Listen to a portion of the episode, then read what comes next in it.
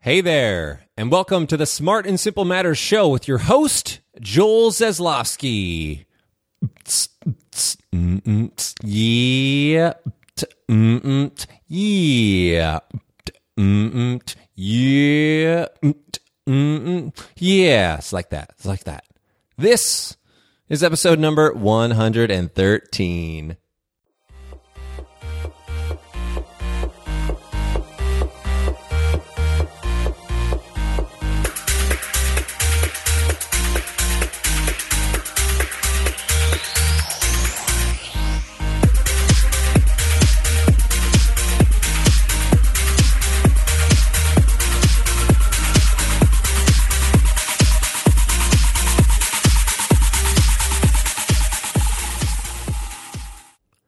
Howdy again, my friend. Or perhaps this is your first time here.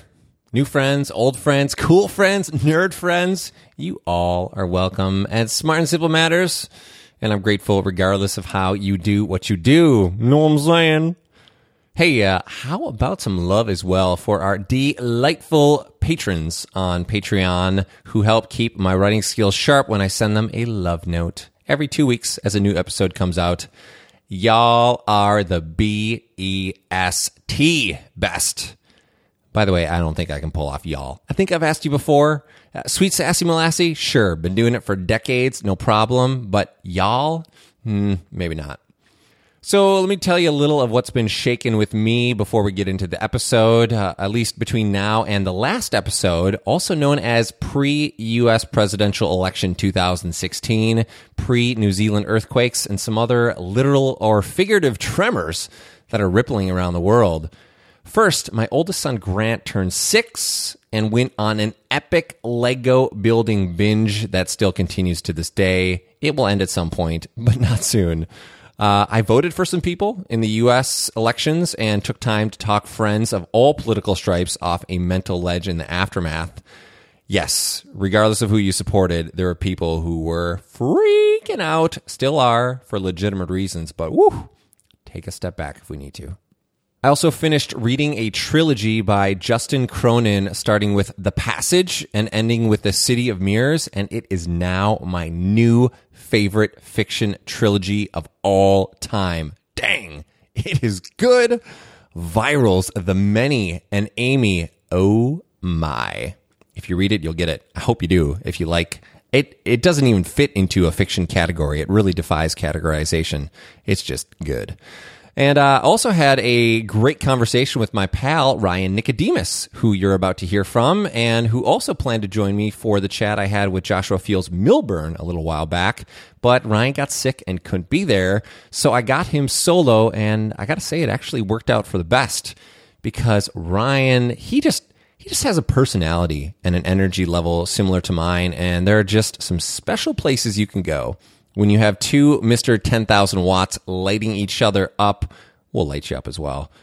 Uh, now, if you know of Ryan from theminimalist.com, maybe you've heard him talk in other places. We go into some things that could be familiar to you. Maybe you already know the story of why a SWAT team kicked in his mother's home door when he was young, or how he uses three circles of relationships to decide who to connect with maybe don't, maybe do, whatever. It's cool. But we get into some new stuff, some great stuff, some deep stuff.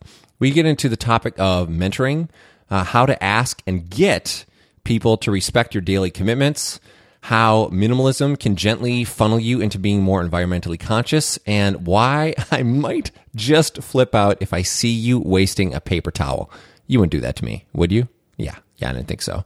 This episode, uh, it's a doozy. It's peachy and swell and sweet all mixed up into one. So here we go. I'm prone to being easily excited, but it took almost zero effort to become easily excited about having a chat with my friend and guest for this episode, Ryan Nicodemus. If the name sounds familiar, it's probably because you've heard of The Minimalist before, of which Ryan is one half with Joshua Fields Millburn being the other half. He is an integral part of the best selling author team, a dude who's wildly passionate about mentoring and isn't afraid to speak his mind in any environment on everything from living a meaningful life with less stuff at theminimalist.com or how sweet it is to be on a snowboard. He's been featured in some of the biggest publications in the world, and when he and Joshua aren't creating great videos with their now multiple TEDx talks, they're talking about the number one indie documentary of 2016 that they helped co-create called Minimalism, a documentary about the important things. Ryan, what up? Stoked to have you join me for a chat. What's up, man? Thanks for having me, Joel. Yeah. Well, I say we start where I normally start a conversation on smart and simple matters. A little something I call the seeds of awesomeness. I want to help people understand how you came to be the person you are today. If you would, can you tell us something unique about your environment as a youth, or maybe a particular experience you had growing up that still has a big impact on you to this day? you know, I don't know, uh, kind of put me on the spot with the unique thing. I don't know if I really had that unique of a, of a childhood. Um, what I'll say though is I grew up in a household, well, you know, up until like the second grade, it was perfect. Um, I had like two awesome parents. Um, I, my mom like taught me how to read before I was in kindergarten. Like it was this quintessential childhood. And then, uh, my parents split up and, um, what I remember, a uh, common theme throughout my childhood was money always being a, a source of discontent. Like my, my mother was always on, you know, some sort of government assistance, food stamps, WIC, um, always, uh, uh, you know, kind of going to the government for help. Um, my father, who um, owned a small painting and uh, wallpaper business, he uh, had he didn't have government assistance, but he was definitely always complaining about money. Uh, definitely living, you know, paycheck to paycheck. And I just remember thinking to myself, like, man, I really don't want to live this way when I when I get older. Like, I don't want to live the life that my parents are living. And I remember one day, um, my I was working for my dad. Uh, I, I hung paper and hung wallpaper and, and, and painted for him during the summers of, of high school and stuff. It was probably like my uh, uh, the summer uh, between my sophomore and junior year.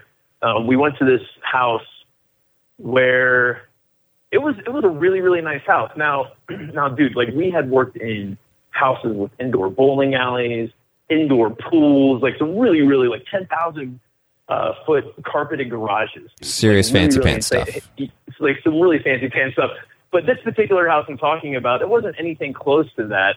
Um, but it was still, you know, nicer than anything my, my mom or dad had ever owned. And I remember meeting the homeowners and just like seeing how happy they were. And when I looked around their home, I saw, you know, pictures hanging on the walls and the hallways, uh, you know, going up the stairs of, of, of friends and family smiling, you know, just reaffirming uh, the happiness that these folks had in their lives. And then, you know, the stuff uh, that they had the, the, filling the house, um, it seemed like, uh, you know, it wasn't overflowing with stuff, but they had a lot of stuff um, that would, you know, that, that filled every nook and cranny of, of their house. And I remember looking at this and thinking, okay, like this might be something that I could have one day. You know, I, I never expected to have an indoor bowling alley. um, but I thought like a house like this, maybe I could afford this one day. So I looked at my dad and I'm like, hey, dad, how much, how much do I have to make in order to own a house like this? And he looks at me, he goes, son, if you can make $50,000 a year, you could probably own a house like this. So like that, that for me kind of became the benchmark this this fifty thousand dollars a year. And I, I remember uh, being at the lunchroom table um, my senior year with with Millburn, and we were talking about like what the heck we were going to do once we graduated. And I just remember telling him like, you know, I don't know what I'm going to do, man, but if I can just figure out how to make fifty thousand dollars a year, I know that I'll be happy. I know that I'll be set. So that was kind of like where where uh, I guess I started on my whole my whole corporate career, man. Um, just you know wanting to not necessarily thinking that money would buy me happiness, Um, It would at least I buy you sure thought- comfort and stability. Yeah. I I was Well, there. I mean. I did that for 10 years as well, um, coming out of college. And that was my goal is to not necessarily make a specific dollar amount, but to make enough where I could be, I could save for retirement. I could be comfortable. I could be stable. I could lead a very middle class life. And I totally get that. Can we actually can we go back to your folks for a second? Because as much as I've heard you talk about them, um, and I know that there was a there was a fair amount of love that was shared there, and you also mentioned the discontent that was um, that your parents individually had. Is there some kind of lesson outside of the realm of money or outside of the realm of work where you stop and you think to yourself, you know, I wish everybody could have learned this from their parents, like I learned from my parents. Does something come to mind? Man, um, well, I guess probably the biggest thing that sta- like the biggest occurrence that that happened, uh, like the biggest lesson I learned growing up was probably like my junior high year. My mom, uh, she, I mean, for all intents and purposes, like she was a drug dealer. Um, it, it's not like she was a drug dealer my whole life, but there were there was a dark period where uh, there were just random people stopping at the house, coming and going Yeah. and uh, I didn't. I wasn't really 100% sure like what was going on. I had a good idea, um, but you know, it wasn't until the SWAT team kicked in our door um, before I actually knew what the heck was going on. And what I'll say is like that that lesson, watching that happen, watching that unfold, it, it translated over to my uh, mid 20s. That lesson where um, I had turned to drugs and alcohol um, when I was in the corporate world because, you know, working 60, 70, 80 hours a week doesn't give you a lot of time to breathe. And a really easy way to pacify yourself is with drugs and alcohol.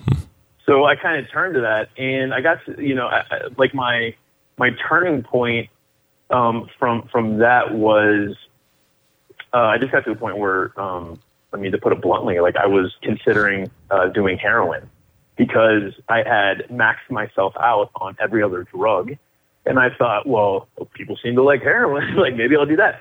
But because of that experience that happened in junior high, I was able to kind of catch myself in that moment, and and I just look, you know, could look in the mirror and really ask myself, hey Ryan, do you want to go down that road? Do you want to go down a similar road as your mother, uh, or are you going to do what what you need to do to uh, to straighten yourself out? And um, that's when I went and you know I, I went and got help, man. But I, you know, I, would I have went down that road if that didn't happen in junior high? I don't know. I sure hope not. Um, but I'll tell you, watching her go through that, um, also being around other people who I, you know, kind of saw uh, get pulled in by the drug world, I just, I knew, I knew where that road uh, was taking me. And uh, it, it was because of those lessons that I knew where it was taking me. And I, I got to a point where I refused to go down that road anymore. What? So you were on that road for a long time, though, and then you got far enough, and you said, "Whoa, no, no, no, not going to continue yeah, to go would, down there." I wouldn't say long. I'd say from like age twenty two to like 26, 27 is when. So it was hmm. like you know five or six years or four or five years. Okay. like. Yeah, I mean, one Yeah. person's long is another person's short. It depends on how long you've lived and, and where you are in your life It's stages. not like I, yeah, it's not like I was you know doing doing a massive amount of drugs you know from from age ten or anything. you Yeah, know? I totally get that. But during that period, what did that do in terms of your ability to? I mean, you and I, and what we're going to talk about a little bit is we're both big time extroverts, and there are a lot of challenges that go along with that when you're all about. Mm. I mean, you and I were all about consuming less, living intentionally now, and we have a mm-hmm. constant need for human connection, and it plays out on a day to day basis. So back in those mm-hmm. times, did you have the capacity? To have meaningful human interaction? Were you just on robot mode, and then when you weren't, you were taking comfort in alcohol and drugs in some way? Well, what did, did were you able to actually have meaningful relationships during that time?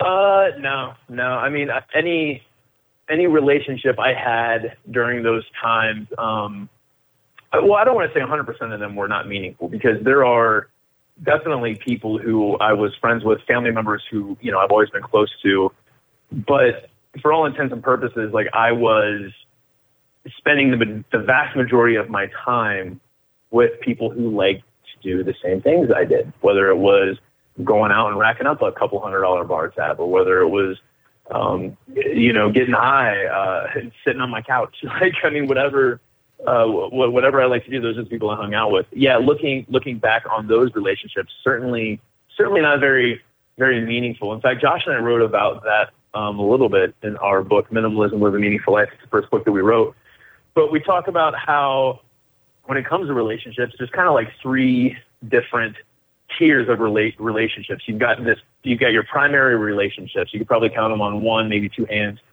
Um, your wife, kids, uh, uh, your best friend, and then you've got your secondary relationships, people you were hanging out with. Um, maybe on a, you know, maybe you're hanging out with the, these people on a daily basis, whether it's at work or it's the the guy at the gas station you see uh, once or twice a week. I mean, there are these people that we see um, quite often, but maybe aren't as close to. And then uh, there are these uh, the third layer, which is kind of the tertiary. It's like acquaintances that that uh, don't really add a ton of value to your life. Um, again, this could also be people that you work with. Um, again, it could be the guy that you know maybe that you're uh, that you see at the convenience store or whatever. But I would I would say that you know we should be hanging out with our primary relationships. That's where we should be investing our time. And when I was going through those days, um, I was investing in the tertiary. I, I was, you know, totally upside down on uh, the people that I was investing in.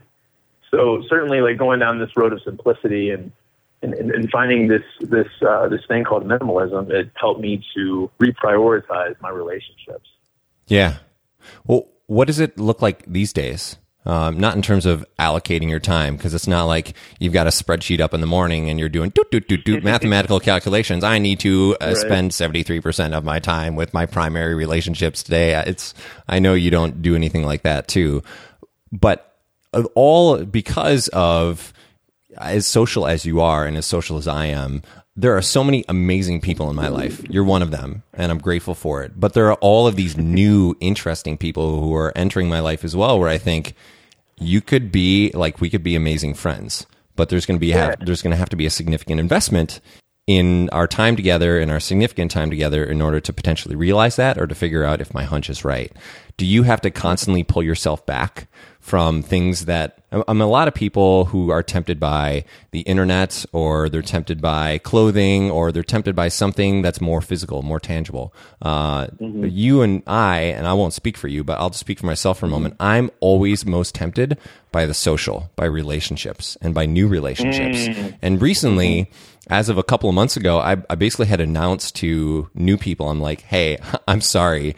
In the interest of my existing commitments and my family, who I refuse mm. to give my second best to, you sound great, but I'm basically calling a moratorium for the next three to six months on cultivating mm. new relationships, which I've done a lot. Have that, you man. have you yeah. ever needed to do that in your life?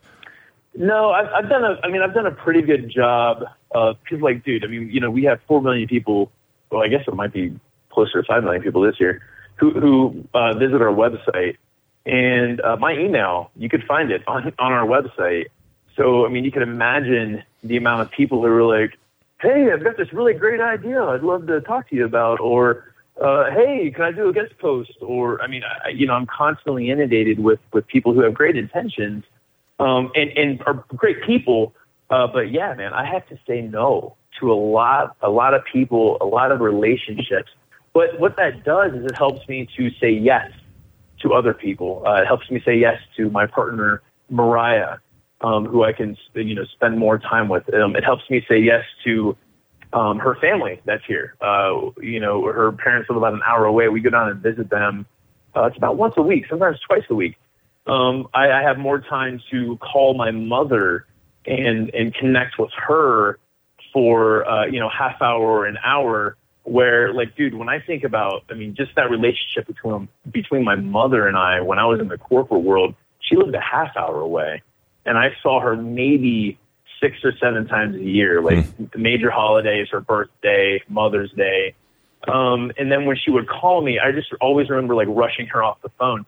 But now uh, no, I, I make sure that th- those those primary relationships that I have in my life that those get my my full attention.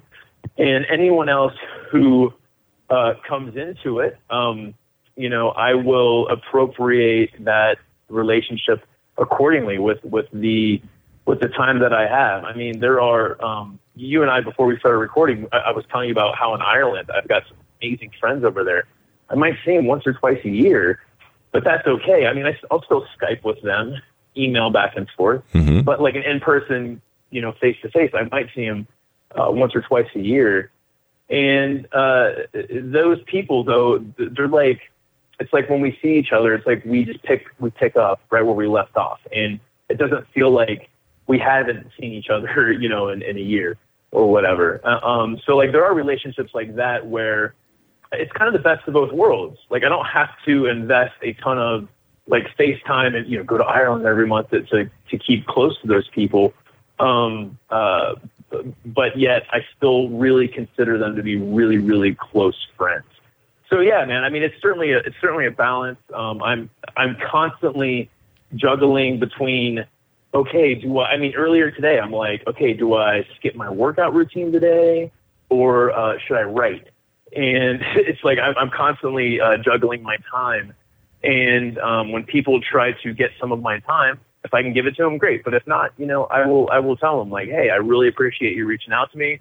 I, I would love to, you know, cultivate more of a relationship, but I, my plate is really full right now, and I don't have the time to work on this project with you. I don't have the, you know, capacity to invest any any time to what you're asking me to invest time into. But people respect that, man. I mean, I've never I've never had anyone come back at me and be like, "You're such a jerk." I hmm. thought you were this nice guy on the internet, but you're just a jerk. Like I've never had anyone say that. And if, and if they did say that, then then then I dodged the bullet. You know. Yeah. if they don't if they don't respect. They've that. just filtered themselves out of your life forever, which is kind of nice. yeah. Well, what does it feel like to you if you are overdoing it on the human to human connection um, at the expense of your work or your health, like skipping a workout, for example, or not writing? Let's say you were to decide to just hang out with your people all day uh, and be of service to them and still do good in the world, but not necessarily do something good for yourself or good for the value that you could do for others through writing or mentoring and all the other things can do. Do you have some kind of feeling or some kind of trigger in your head that tells you, eh, I'm overdoing it on the social contact. I need to I need to take a step back here and I need to deal with a lot of these other things which are just as important in terms of driving my self-care and my self-worth and how I'm of service to others. Yeah, you know, for me, man, it's really, and I did this about three years ago. Like, I literally outlined my, my schedule and what my schedule looks like to me. And uh, so I'll just go over it with you real quick. And I, I you know, I don't stick to this 100% of the time because interviews come up or whatever, an emergency comes up. I mean, there's you know, there's always something. But the vast majority of my my time, I do stick to the schedule. So um, I usually get up about seven o'clock, and I will uh, make some coffee, make some tea for Mariah, uh, maybe listen to a podcast, um, and then we will uh, Mariah and I will go off to the gym, and then um, by around uh, by the time we get back from the gym and shower and stuff, I'm usually ready to either read or write uh, by about um, 10:30, and then uh, my mentoring will start because I, I do a ton of mentoring. Um, that will start at 12:30, and it's really hard, difficult sometimes. Like just just with that half a day right there, man, because I get a ton of mentoring clients who will say, "Oh, you know, like in Australia." And they'll say, "Oh, you know, can can you meet me at such and such, you know, time, my time?" And I'm looking at my calendar. I'm like, "No, that's before 12:30 p.m. I don't I don't do anything for anyone before 12:30 p.m." And I've lost mentoring clients because of that. But at the end of the day, like that is how much uh, how, that's how important my schedule is to me. And and then like that's one of the things I will tell my mentoring clients is people you know people who feel like they're pulled in a million different directions. I'm like, you've got to decide what your schedule looks like, and then you have to hold that as gospel. And anyone that tries to interfere with that, you've got to be honest with them and say, hey, I've got a schedule. Like if if, if I if, if my time is that important to you, then I need you to also respect my time, and we need to compromise on, on where to meet. I don't meet, you know, before this this amount of time. So from twelve thirty to about six, um, I will be uh, doing mentoring or um, some more reading or, or, or writing if if uh, if, I, if I didn't get a chance to get to it earlier in the day. Um, but uh, uh, social media too is something that I have scheduled into uh, my daily routine. Um, I I typically uh, because of the election, I've probably been on social media a little bit more than this, but um, uh, actually, I stopped looking about three days ago because it, it's like you go, you're like, oh, I'm just going to check Facebook real quick, and now I'm in an argument. So yeah, so um, I, I kind of uh, backed off on the social media, but um, on most days I check social media once a day. In fact, yesterday I didn't even check it once. Um, I was kind of stressing out about it before uh, you called me because I was thinking, God, I really should get those those notifications out of the way. Um, but uh, I'll, I'll check it when, when I when I get off this interview with you, and that'll be it, man. I'm not going to get back on there later tonight. Um, I won't I won't get back on it until tomorrow. So, um, you know, I, is there a feeling that I have? No, I haven't really reached a feeling because I, I feel like I've done such a good job of scheduling my day out and protecting that schedule um, that that I've been able to, you know, kind of um, avoid that that feeling of being pulled in every different direction. I'm really trying to come up with something where I've overcommitted. I will double book myself. Well, I used to. Now, like everything goes in my calendar, even the schedule I just talked about. But I, uh, uh, I used to double book myself, but that was just because you know I didn't remember that you know Mariah and I had talked about going to so and so's on Wednesday, and then I committed to someone else. Like, oh yeah, we'll go to your place on Wednesday. Uh. Um, but that's kind of far and few between. But yeah, man, I can't really think of I can't really think of a time where I have allowed too many relationships into my life um, within the last, you know, six years that we've been doing this. That's awesome. Well, perhaps more importantly, I had never known the extent. I know mentoring is a core part of who you are. And I'd like to explore a little bit in terms of why. Why mentoring instead of other forms of one on one help? um, coaching or volunteering, um, and a, a, number of other ways that you could just be of service to other people.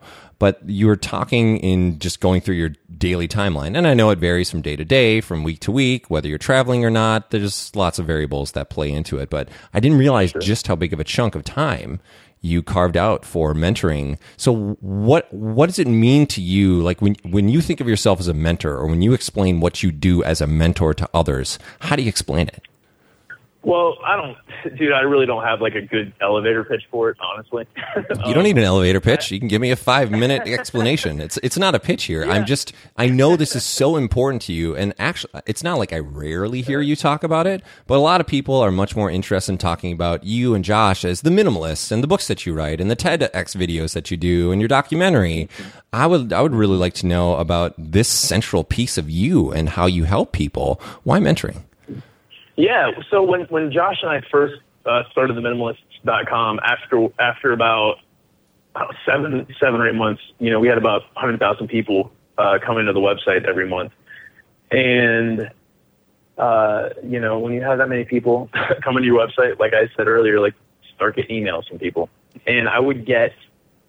I, I can't even tell you, like, in a in a week, you know, five to ten you know, 2,000, 4,000 word emails of, hey, here's my problem.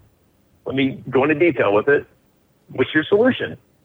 And as much as I would love to help out every single person, first off, I'm a very slow reader, very, very slow reader. It's gotten better over the last few years, but I still read really, really slow. So for me to read 4,000 words, uh, it's going to take me twice as long as what it's going to take for you to read 4,000 hmm. words, Joel. How so, do you know how many words a minute? Have you ever tested yourself on one of those online services? Uh, I I have, and I forget. I, okay. I wish I had that number for you, but I don't. I read at 273 um, words per minute for context. What I'll tell you is and when I'm reading a book, I read about um, 15 to 20 pages an hour.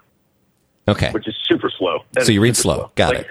Yeah, Colin Wright can read about 80 pages an well, hour. That dude's superhuman in a lot of ways. So let's not compare ourselves to him. So, I'm, I'm not, but I'm just, I'm just, yeah, for context, like, I'm on one side, he's on the other, and then most people probably fall in the middle. He can also type a book in pretty much a day, which is kind of insane. Dude, he wrote his his third installment of oh god, I forget the name of the book. He's gonna kill me. I hope he doesn't hear this podcast. Um, it doesn't matter, but he he wrote he wrote, literally wrote an entire book in the back seat of my uh, 2004 Toyota Corolla when Josh and I were on tour in 2014.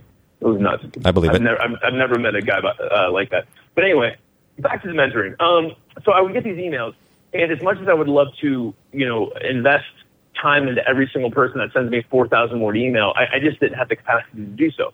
So what I did is I saw a need where people read Josh and I's work. They, uh, you know, got to know me online. They felt like, uh, you know, we were consistent enough and authentic enough to where they were looking to me to solve their, you know, their, the problems that they were having in their life. So I was like, Josh, there's an opportunity here. Like I could probably uh, start mentoring people. Um, and I think I started charging like 25 bucks an hour or something. And now it's way, you know, way more. It's like 125 bucks an hour now. But that is because the more we grow, uh, the, the more emails I get, and the more if I if I charge 25 bucks an hour now, like I would be doing nothing but mentoring. And I'll yeah. tell you, Joel, I do love mentoring, but dude, I could not do mentoring 40 hours a week. If, if I did, if I did mentoring 40 hours a week, um, it's just it's very mentally draining. Um, that's why I do limit like how many uh, monthly clients I'll take on. Um, but well, what but, kind of uh, problems? Yeah, what kind of problems do people come to you with? You mentioned you help solve people's problems. Can it be anything, yeah, or do you just generally exist in a few large categories and you say, if you're in my wheelhouse, sure, but do you ever turn somebody down due to uh, the specific nature of their problem and saying, look, I don't touch that kind of stuff? You know, when I first started mentoring, I offered, there's two areas I used to offer, I don't offer anymore. It was like fitness coaching. And what, what I found myself doing when people would reach out to me for fitness is I would go to uh, Vic, uh, uh, Vic Murray, or Murray, I think is how you pronounce it. Um, and I would ask him like, "Hey, I got a client. What would you tell him?" And I was like, "Wait a minute! Like, I'm just, I'm literally talking to someone, and then I'm going to my my my fitness mentor, and then I'm just regurgitating uh, the the advice that they're giving me."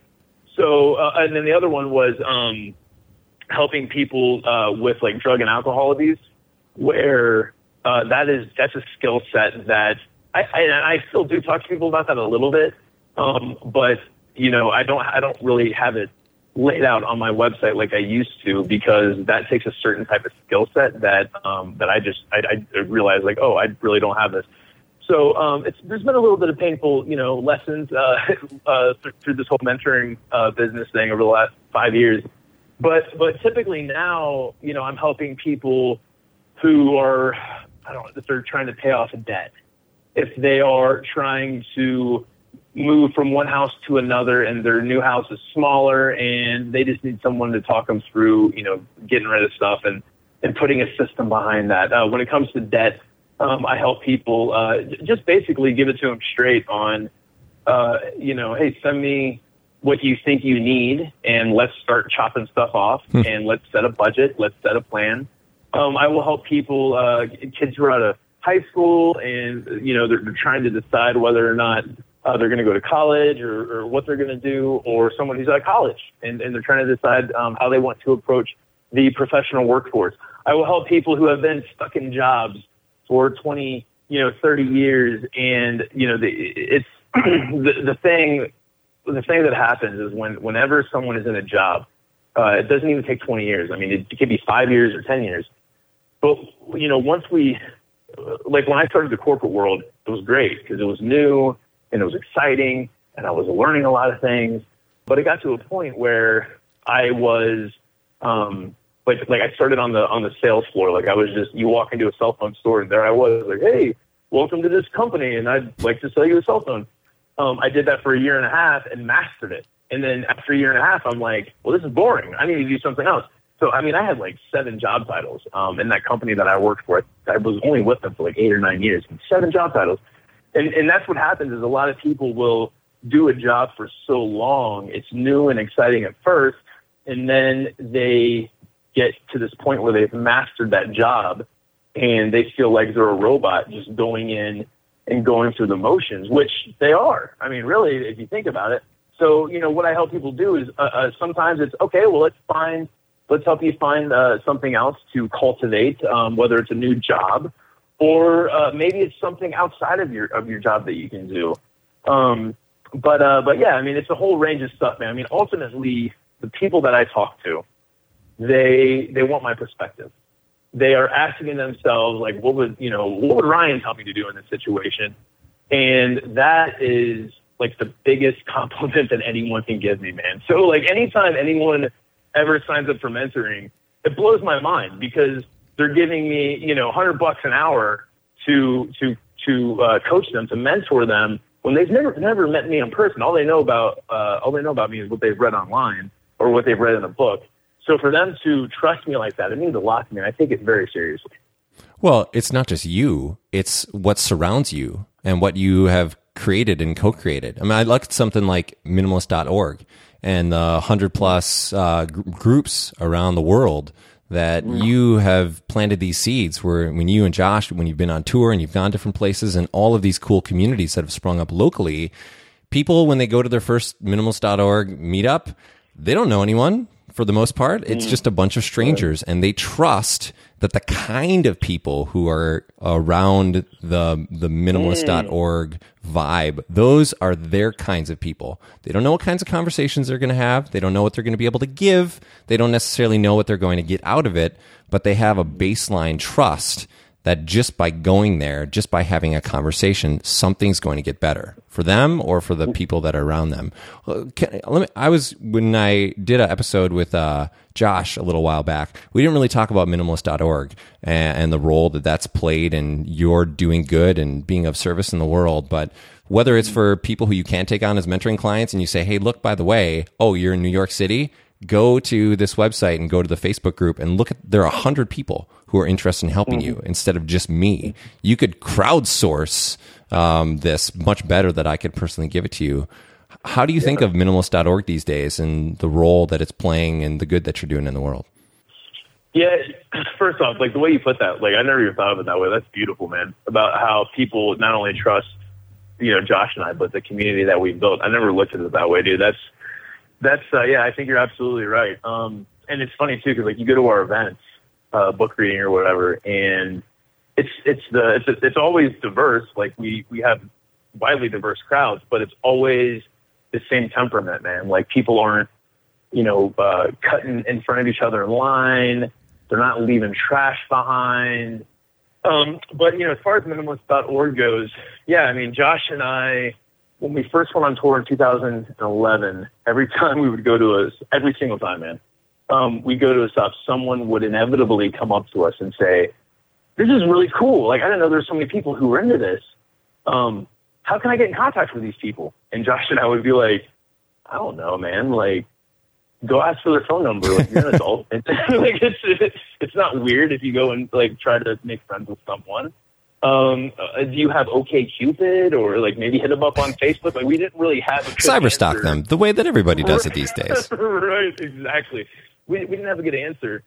So um, when we went before we went on tour in 2014, we wanted to have um, a, a, good answer for people when they asked that question because we knew it was coming.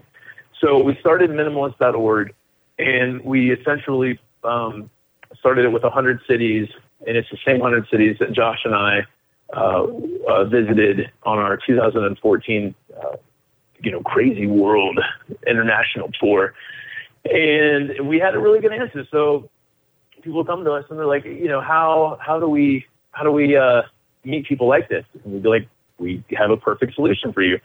So it was meant more of a facilitating website. This isn't you know, we're not trying to build a minimalist army. you know, we're not trying to like indoct- indoctrinate people. Um, what we are what we're interested in is providing a space for people to meet who are open-minded, like-minded, and want to talk about living a simple life. Um, you know, if you went to a meeting in Minneapolis versus a meeting in Cincinnati, you're going to get two different types of meetings. Um, we do not, uh, we do, we don't have like an agenda that we we send every community leader to to go over with. Although it's funny because we're actually a lot of community leaders have been asking for that because um, you know some people they uh, they really really want to lead, um, but they need a little help. And and uh, you know we might start doing something more like that because what you you said something when you were asking me about it that really kind of struck a chord with me about you know people don't know what to expect when they go there and I feel like you know they should know what to expect. So Well, yeah, we might look. Pros and cons, right? Some people, as the Yeah, yeah. host of the gathering, some people like structure. Uh, so, for example, I mean, there's a lot of groups that I'm a part of. Simple Rev, I've been to uh, the minimalist meetups here in the Twin Cities. Uh, Live Your Legend, local, I've been the host for three years. And Live Your Legend, they are really organized, but it's not like demands from the top down. They give their host, including me and 200 people around the world, uh, an agenda every month and I can take it or leave it. Sometimes I'm like, nah, that's not me. That's not my style. Uh, or that's cool, but I'm going to tweak this significantly to make it mine, whether it's the flow of the proposed agenda or the specific angle or the way that uh, I guide the conversation. So some people like to do things on the fly or Maybe I'm just a little bit bored with my standard conversation and I want something from above, if you will, from HQ, and that's nice to have.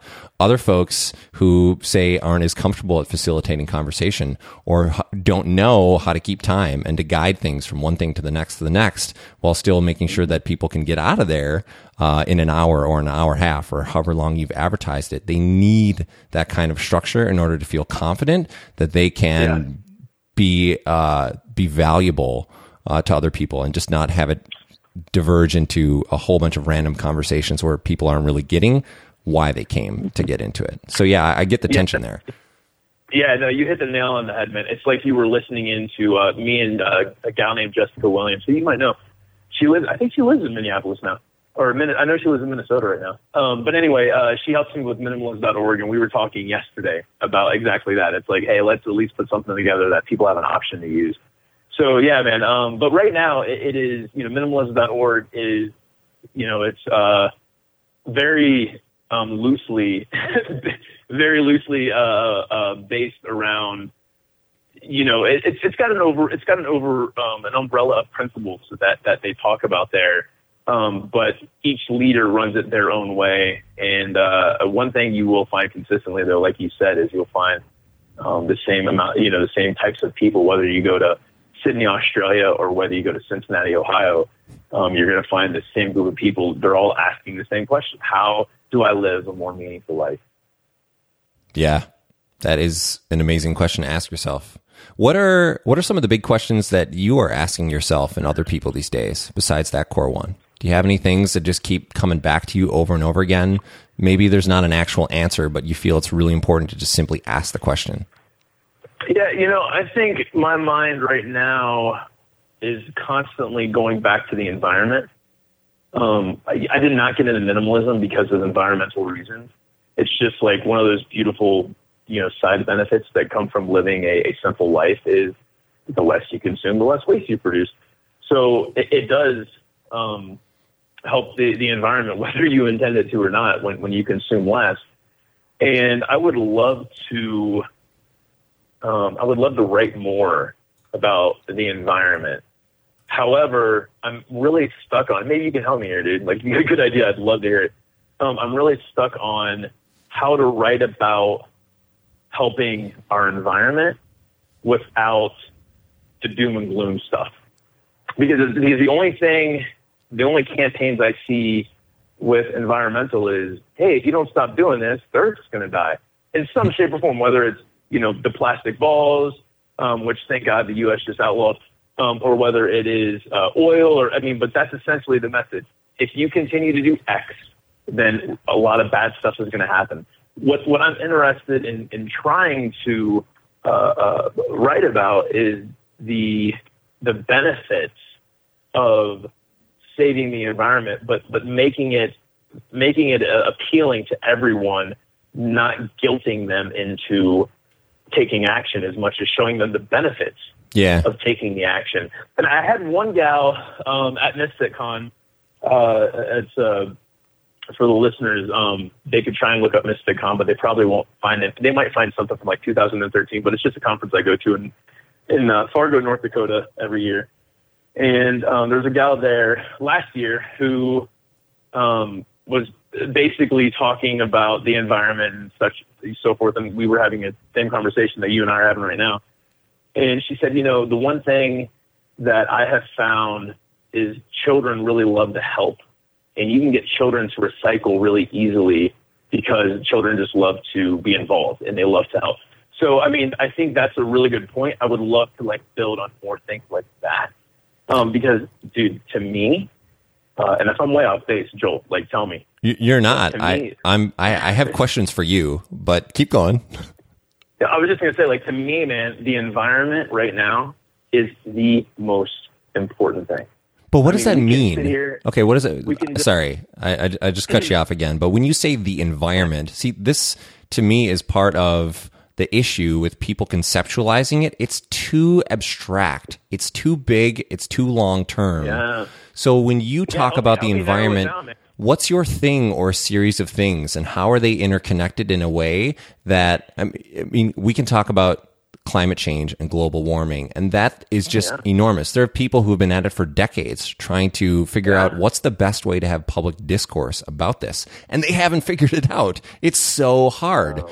But do you have a thing or two that you could at least start with so that you could you could make an invitation to people to do better or to do something different. I mean, we all you and I know lots of people who are really good at issuing invitations to others as opposed to just beating yeah. them over the head with a stick. Joshua Becker's one who comes to mind. Like that's part of his thing is he issues invitations to people to imagine a life that's different than theirs and to see the benefits of choosing to think and act in a different way. Do you have other people who who are like that, who are very invitation based, and how might you use that on a topic or two under this massive umbrella of the environment? Yeah, man. You know, for me, uh, well, I think Russell Brand's doing a lot of good work personally. Like, I, I, I love like watching his stuff. But when it comes to the environment, um, going to your, your initial question of what is the environment, when I when I say that, I am talking about climate change or global warming or whatever you want to call it. I mean, there is a uh, I, I don't know how to say this without um, sounding like a jerk, but let let other people decide whether you sound like a jerk. Just say what you're going to say. if, if, there's if there if there are people out there who do not who, who think that climate change is, is, is government propaganda, simply isn't. They have not read enough. Um, I'm not calling them idiots. But I will, but I would say that they're just not educated enough to understand exactly what is going on right now. And I would love to help people like that to get educated. And um, you know, I, I think the biggest thing that stands out for me is, you know, if if the whole, if the entire world consumed like the United States, which by the way, every country besides the United States once I mean, even the United States, but um, every single country wants to consume like the United States. They just don't have the economy or you know the, the infrastructure to do so. So that is where if every country had their way, they would be consuming like the United States. If everyone did that, we would need over four Earths to maintain our unchecked consumption. It just doesn't work. I mean, it, I don't think that um, you know I don't think that the human race is going to be wiped out. But I do think that if we don't make some major changes over the next 20, you know, 20, 30 years, uh, we are going to, you're going to see a lot. Uh, you're going to see a, a, a significant portion of, of, of, the human race that will start to get affected by the um, CO2. Mm-hmm. I mean, it is, um, it's, it's, it's indisputable. And I don't know how to talk about that with, because right now, even, even with you, Joel, like it, I'm talking doom and gloom stuff, man and like I don't know how to talk about it in a way that isn't just that is that is anything other than the, than the doom and gloom. Well, and uh, yeah, man, I would totally be. I think you do. I think you do, and I just want to point out one thing. So you um, you opened up a coffee house in St. Petersburg, Florida, earlier this year, Bandit yeah. Coffee, uh, with your pals Sarah and Joshua Weaver and JFM. And as a result of creating your own coffee house, I'm sure you're doing things differently. Whether it's sure. the kind of reusable mugs that you pour the coffee or the espresso into, or how you're sourcing the materials and the kind of ethics that you're using, whether it's fair trade or other things. I mean, what are, what have you and your co-partners who have opened up this coffee house, what kind of mm. decisions have you made where you are an example for everybody who comes in there of what they can do at other coffee houses or how they can apply something small to other parts of their life, which will have a ripple effect? There's got to be at least one or two things. How would you talk oh, about yeah, it in those very specific terms? Yeah, well, I mean, even even that. Um, so I'll tell you what we have done. Uh, so pretty much anything that we can get that is reusable, whether it's mugs or um, certain type of uh, coffee filters, things like that. Like that's what we what we use. Um, there are, you know, someone wants a cup to go, uh, then we have to go cups. But what we've done with um, plastic goods and paper goods like that is we do use um, responsible stuff. Like it's it's all biodegradable. Um, you know, it's made with rice and corn uh, syrup. It's not made with oil. Um, the the paper goods that we use, uh, it's, it's all recycled paper. Um, which actually there's a, and I'm, this is totally an aside, man. I'm sorry, but like there there is this whole podcast on, um, oh my, uh, the uh, I think it was 99% Invisible. It was, it was one of those one of those uh, done by WNYC, but they were talking about how actually like using paper towels is a good thing because we have to plant trees to replace that paper. Like that's the law that we have now. So the more paper goods you, it still goes in the landfill. Where who has to who has to plant trees in the United States? Correct. So like huh. if uh, like Procter and Gamble, if they like they put out a certain amount of um, paper goods, uh, there there are trees that have to be planted to replace. So like now the tr- there are there are forests now that are specifically grown and harvested to make paper goods that we planted years and years and years ago. And what we've done is we, we've staggered this throughout the years. So now we actually have a more sustainable like paper goods industry. Uh, that's a total aside. So I'm just, but that's like, not an aside. I don't, I don't. That is good. I mean, you just got away from the doom and gloom and you just highlighted something that we're proactively doing as a culture and as a country, which is sustainable and noteworthy. How do you elevate yeah, more yeah. of those things in the conversation? Yeah, that's a good question, man. That's that's certainly something I will I will think about. And I didn't even think about the bandit thing. I mean, but I guess where I was going with the bandit uh, the bandit example is doing that. It actually costs us more though because those goods are not. Um, and when I say those goods, I'm talking about uh, uh, you know compostable plastics. Those are not like a mainstream thing right now. So there is a there is a higher price that we pay for those, which is so silly. Like I don't know why the government isn't subsidizing you know stuff like that. Regardless, though, um, uh, so, it, so that's where the doom and gloom comes in. It's like, okay, here's a great example, but you know if McDonald's was to look at doing that, they're going to spend billions of dollars uh, replacing all of their stuff with with compostable um, plastics so it's like we do have this great example, but there's still a barrier to entry that people are um, that people are going to come across when they when they try to go that route. Yeah. But no, dude, I, I actually I'm, I'm glad that you I'm glad we're having this conversation, man, because uh, it is it is certainly firing um, firing up some some good questions and ideas that I would love to chew on some more. Um, especially with the subsidy stuff. I've never really like petitioned for anything, but like that right there is something I would like. I don't know anyone who has ever done anything like that, but somehow you know get something in front of some office, maybe a governor, maybe not the president, but maybe a governor that says, you know, or to start with a state that says, hey, we need to subsidize uh, compostable goods if we want to get away from plastic, you know. Mm-hmm. But, but I've, ne- I've never even considered that, man. But no, that's uh, this is great, man. Well, I'll build on what you just said uh, with a little useful tip, especially about paper towels, because that's a massive pet peeve of mine is wasteful yeah. paper towel usage. I can't tell. I'm better now. Meditation and gratitude and other things have helped, but there was a time in my life where I would go into public restrooms and I'd see somebody take from the paper towel dispenser. They go, choo, choo, choo, and then throw 10 paper towels away and I could still see that their hands were wet and I just oh my goodness I I was infuriated by that kind of thing. There's a there's a yeah. super short, really cool TED talk. This guy named Joe Smith. It's called How to Use a Paper Towel, and there's there's really just two parts to it. Oh, wow. Shake shake your hands first, get some of the water and drip them off, and then fold the towel. There's a specific approach. I'll link to it in the show notes because I mean he talks about it. 13 billion pounds of paper towels are used by Americans every year. That was as of a few years ago. I'm sure that number is higher yeah. now. And if we could reduce yeah. the usage just with the shake and fold approach, one paper towel per person per day, that's 500 million plus pounds of paper that wouldn't be used. That's something that we can all do pretty easily. And these are the kinds of Yeah. simple tweaks and invitations that we can issue to people that are not political. They're not controversial. Um, they're just mostly common sense things. So I just wanted to build on your paper towel stuff with a little Yeah, paper no, towel story of my own. no, that's great, man.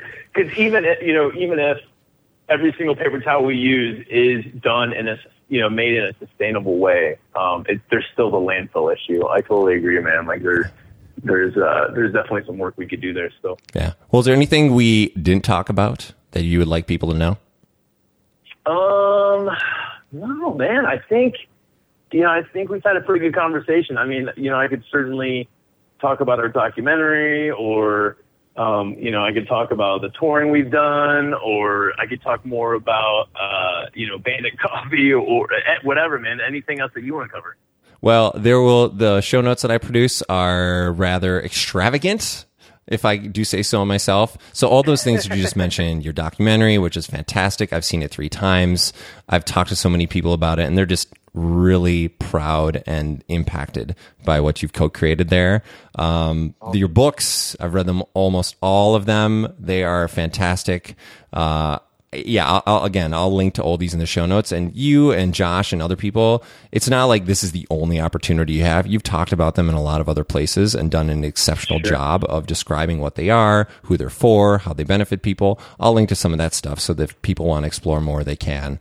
Um, but yeah, don't feel th- this is great because a lot of times I feel when you have conversations, you feel compelled to talk about some of the things that you very rightly are proud of and that have worked extremely hard to bring into the world. I'm just happy that we got to have a wide ranging conversation about some things that fly under the radar, uh, but are just as important, uh, especially when we're talking about some of the environmental impact things. I'm glad that you brought it up and we got to dive into that a little bit. Yeah, me too, man.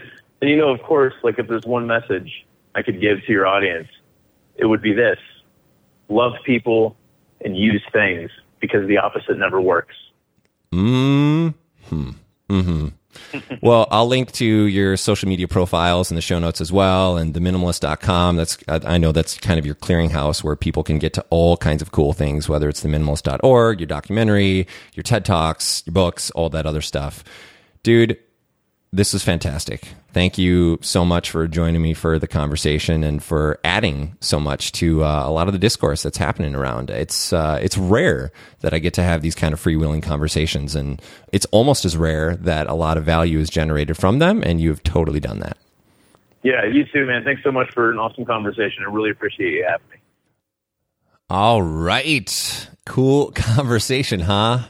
Maybe it's getting you thinking about how you can change the conversation around the environment, how you can make this seem less abstract, more real, more actionable. Uh, what you can do about some of the specific topics we discussed, paper towel usage, perhaps. One thing that's not going to be hard or controversial is heading to theminimalist.com where you can see all the good that Ryan and Joshua are putting out into the world. If you want to find links to all the stuff that we spoke about, topic timestamps, takeaways, and more grooviness, those are in the show notes at joelzaslofsky.com slash SASM113.